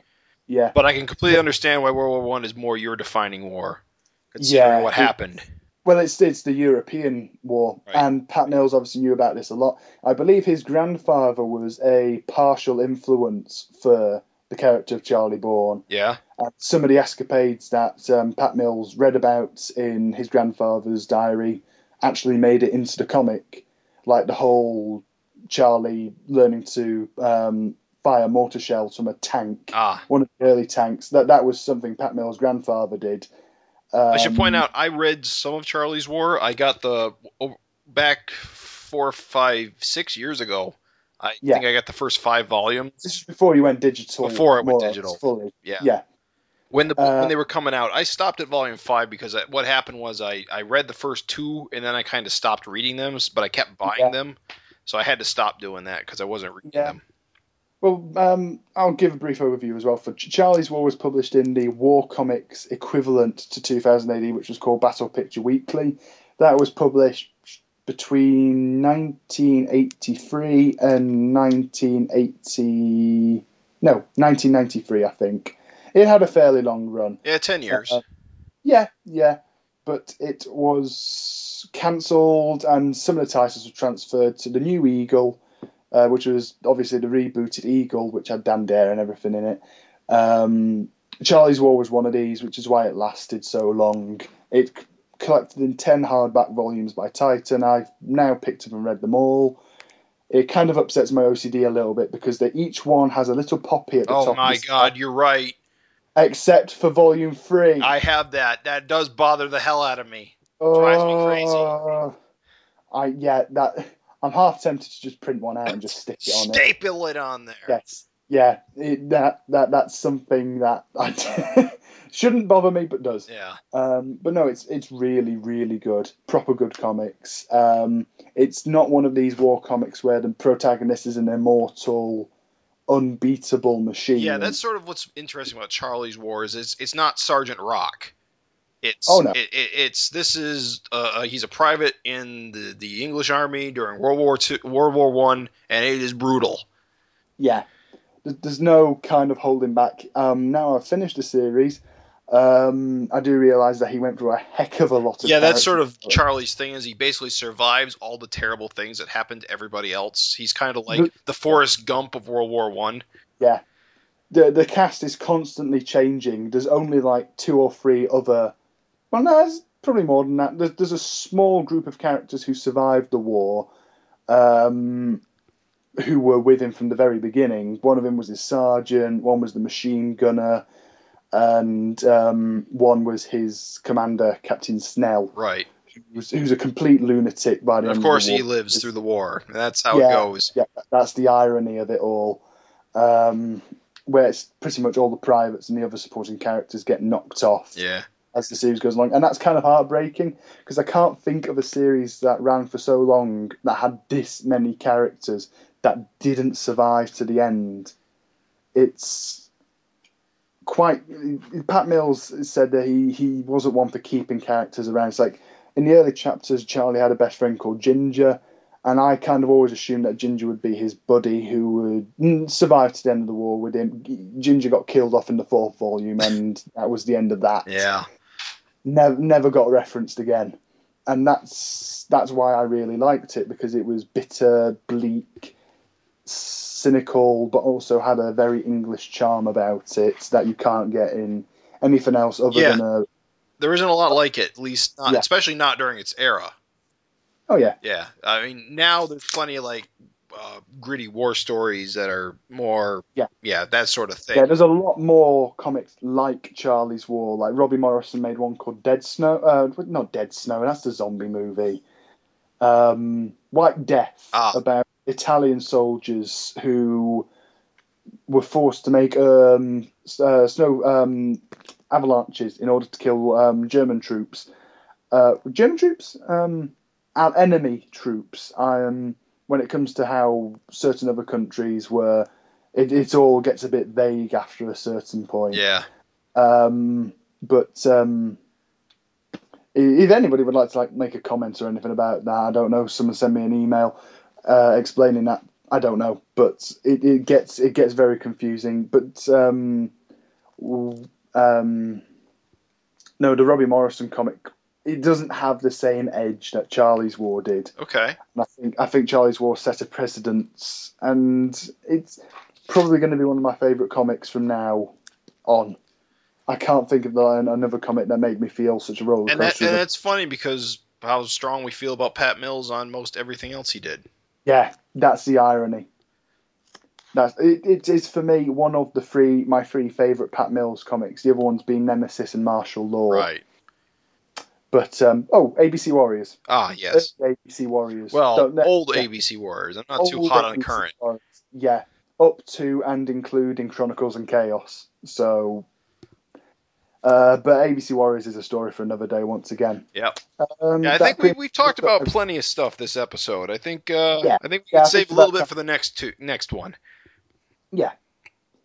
Um, okay then. So do you want to start signing off? Yeah. Um. So yeah, this was our first episode, guys. In case you didn't notice, um, we uh we want to keep making these in the future, and so we're going to try to get this episode out there, make sure that people can hear it. Um, it's definitely going to be on a website at some point.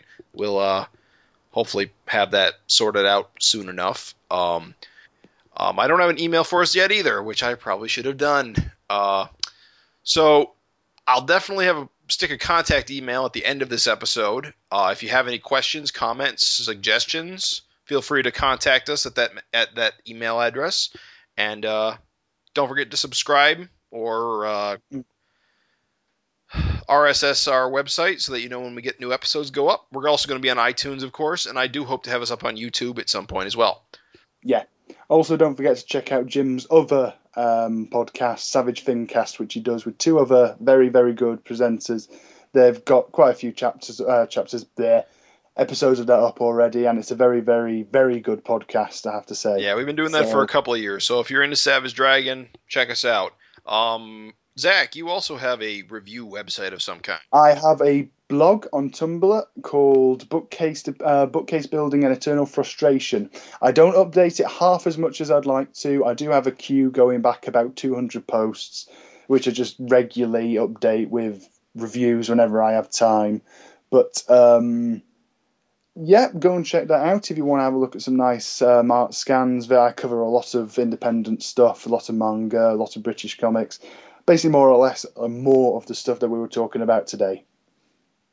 So yeah, that's us. That's what we're we're into. And if you want to hear more about us, we'll see you again in a month.